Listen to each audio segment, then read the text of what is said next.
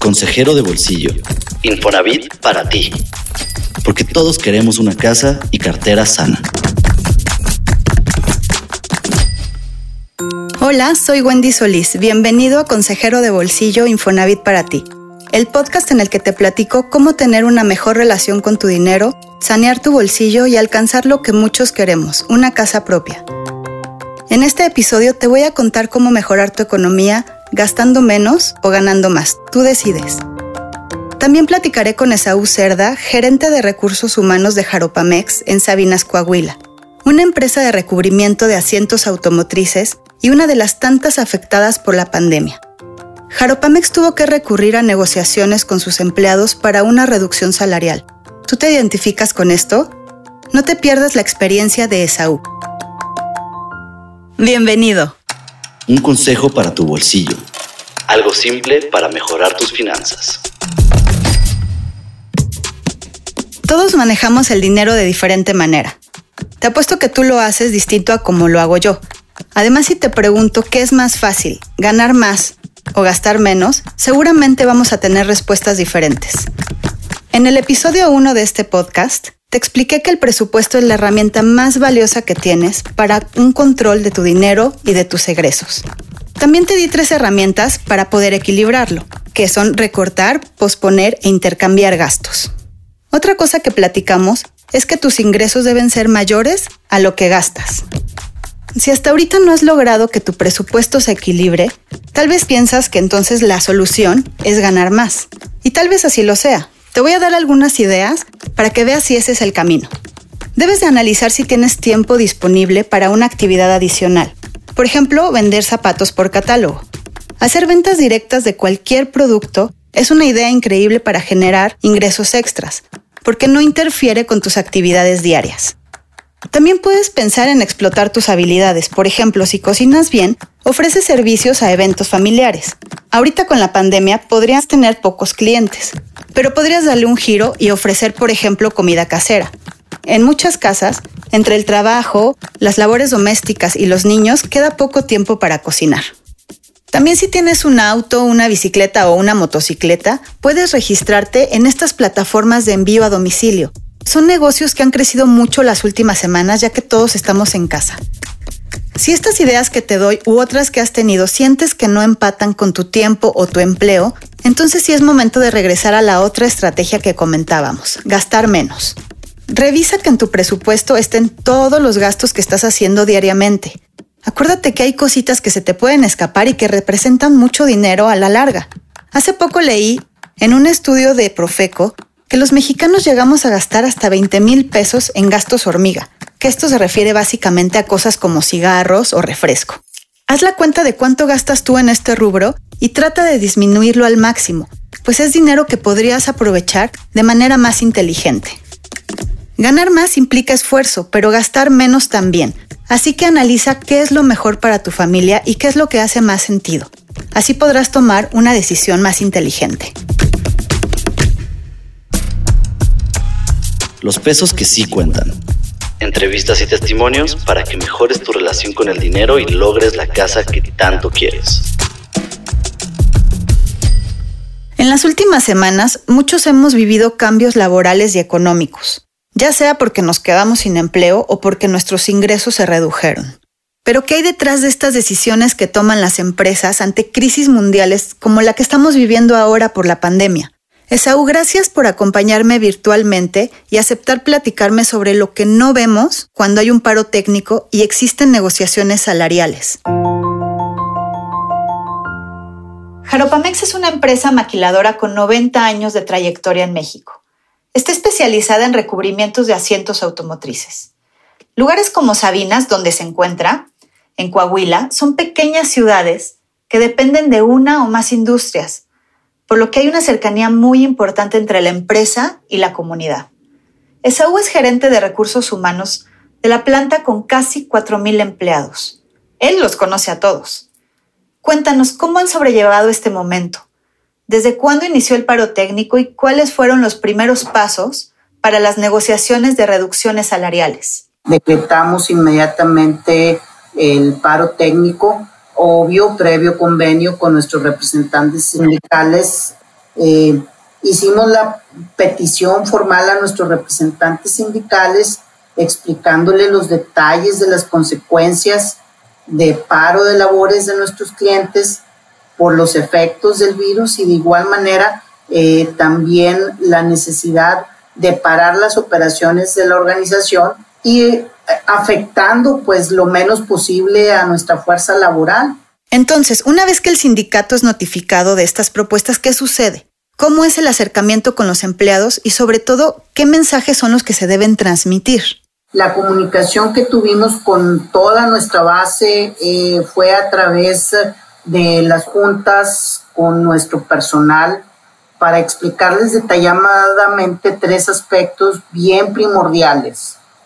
Número uno, la situación de la emergencia decretada por las autoridades. Tuvimos que explicarles las causas como punto adicional. Eh, de igual manera, la postura de la organización, la cual siempre ha sido el salvaguardar la salud y la seguridad de nuestros empleados. Eh, aunado a esto, eh, tú, les explicamos a detalle los términos del convenio del 50% de salario, apegado siempre en todo momento eh, al derecho que les compete este, y lo acordado con el sindicato. La sensibilización fue clave, ¿verdad? Sensibilización de, de toda nuestra base y también de nuestro personal administrativo, porque de igual manera se ha visto impactado por, por ese 50% de, de reducción su, en su salario, en su percepción. En situaciones como esta, es importante que el personal a cargo de transmitir las negociaciones tenga toda la información para que pueda liberar las dudas de los empleados y también transmitir certeza. En el caso de ustedes, Esaú, cuéntanos cuál fue la experiencia. ¿Cuáles fueron las principales inquietudes de sus colaboradores? Las inquietudes más fuertes que tuvieron era por cuánto tiempo, ¿verdad? Eh, por cuánto tiempo eh, eh, les iba a afectar la reducción. Otra inquietud muy grande que tuvieron es qué va a pasar con mis créditos, ¿verdad? Tuvimos también que ser claros y mencionarles que estábamos gestionando eh, ante las instituciones de crédito como Infonavit, como Fonacot, este, pues eh, eh, si existiera o pudiera existir algún convenio de, reducción de cuotas. Cuando existe una reducción de salario, la empresa tiene que notificarlo a la Junta de Conciliación y Arbitraje. Esto le da legalidad y solo así puedes obtener apoyos de organismos como Infonavit. Así que debes de asegurarte que tu empleador hizo la notificación adecuada de este acuerdo. Los acuerdos que, tú hagas en base a reducción de salario y que está implícito el sindicato tienen que ser depositados ante la Junta Local de Conciliación y Arbitraje, dependiendo de tu competencia. Si eres eh, federal o, local, ¿verdad? Pues bueno, ya decides si si es en la Junta Local de Conciliación y Arbitraje o en la Junta Federal. tuvo que hacer un oficio al Infonavit, ¿verdad? En, este caso, eh, pues garantizamos el, el, el, oficio eh, y lo documentamos con el que previamente habíamos entregado a la, a la Junta Local de Conciliación. Esaú, cuéntanos qué tipo de apoyo y asesoría les dio el instituto para hacer frente a este momento. Eh, somos eh, de las pocas empresas en Coahuila y en México que tienen su módulo interno de Infonavit aquí en, eh, en planta. Entonces, eso nos ha ayudado a gestionar los apoyos con Infonavit, a que nos den la la asesoría de qué es lo que tenemos que hacer, cómo el que, qué documentos teníamos que enviar. Fíjate que tenemos eh, casi un 30% de créditos eh, eh, o derecho más que todo de gente que tiene crédito con el Infonavit este, y casi ese 30% se vieron eh, beneficiados con, con, este nuevo reducción de, de, cuota de, de los descuentos de Infonavit, ¿verdad? Es cierto que son muy importantes y valiosos todos los apoyos que ofrecen los organismos gubernamentales, pero no es lo único para mantener a los empleados motivados y comprometidos con la empresa, sobre todo después de una negociación como lo es una reducción salarial. De manera interna, ¿qué más pueden hacer las empresas? Ahorita, la manera en que nosotros podemos eh, motivar a nuestro personal y apoyar a nuestro personal es seguir buscando esos apoyos gubernamentales a los que el trabajador pueda tener acceso y sobre todo no dejarlos solos, ¿verdad? No dejarlos solos a través de su sindicato, a través de, las asesorías que nosotros como empresa les podemos dar, de todos los servicios que, les tenemos, los abogados que tienen a través del sindicato, los servicios de, psicólogo que tienen a través de, las líneas este, confidenciales. Eh, eso ha sido una herramienta bastante importante para nosotros para mantener esa motivación. La comunicación transparente y clara ha sido clave para ustedes en estos momentos. A 60 días de que todo tu personal ha percibido 50% menos de su sueldo, nos cuentas que el clima laboral se mantiene estable pero ¿cómo lo han logrado y qué le dirías a otras empresas que atraviesan una situación similar?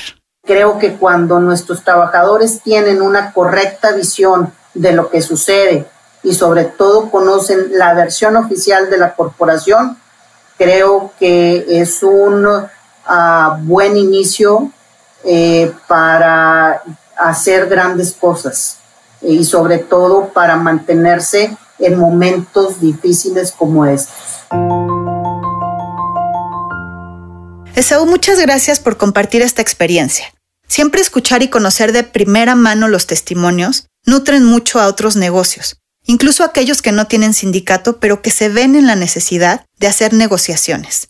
Me quedo con un mensaje. La transparencia y comunicación constante son la clave. Estoy a sus órdenes. Gracias por permitirme este, estar aquí en, en este podcast. Lo nuevo en la semana. La nota que no se te puede escapar.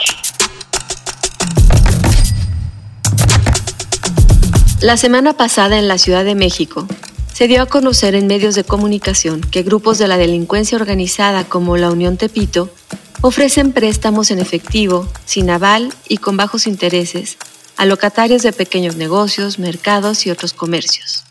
Y no por montos pequeños, sino de los 500 mil a un millón de pesos. En estos momentos, donde más hace falta el dinero, es muy fácil dejarse llevar por créditos y préstamos que ofrecen milagros a cambio de tentadoras condiciones. Si tienes una tienda, restaurante o cualquier negocio, necesitas dinero para activarlo y ocuparte de los insumos, pagos de servicios y salarios pendientes. Pero hay que tener mucho cuidado con ciertos préstamos y hacer la tarea como usuario. A veces, las intenciones de los prestamistas no son las mejores. Datos de la Secretaría de Seguridad Ciudadana revelaron que esta célula criminal que pertenece a Oscar Andrés Flores, alias El Lunares, estableció en 2019 la empresa Presta Credit. La aparente financiera no cuenta con registros oficiales y su fin es lavar los recursos que obtiene de la venta de drogas y de la extorsión. Según las autoridades, Presta Credit ha otorgado préstamos en efectivo con una tasa de interés de 3% a unos 30 negocios como restaurantes, hoteles, centros nocturnos y comercios informales en el centro de la Ciudad de México. Un financiamiento puede ser muy necesario en estos momentos para abrir la cortina de tu comercio, pero para no caer en redes de grupos delictivos hay que revisar que quien te preste el dinero esté registrado ante la autoridad financiera correspondiente, que es la Comisión Nacional Bancaria y de Valores. Las instituciones bancarias y dependencias de gobierno han diseñado varias opciones financieras para ayudar a micro y pequeños empresarios. Analiza cuál es la mejor para ti y recuerda que tu tranquilidad es primero. Gracias por acompañarme en Consejero de Bolsillo Infonavit para ti, el podcast que te ayuda a comprar tu primera casa, aprender a gastar bien tu dinero y lograr salud financiera. Te espero la siguiente semana con más recomendaciones para tu casa y tu cartera. Síguenos en Twitter en arroba Infonavit, en Instagram en arroba y en YouTube y Facebook en diagonal Comunidad Infonavit.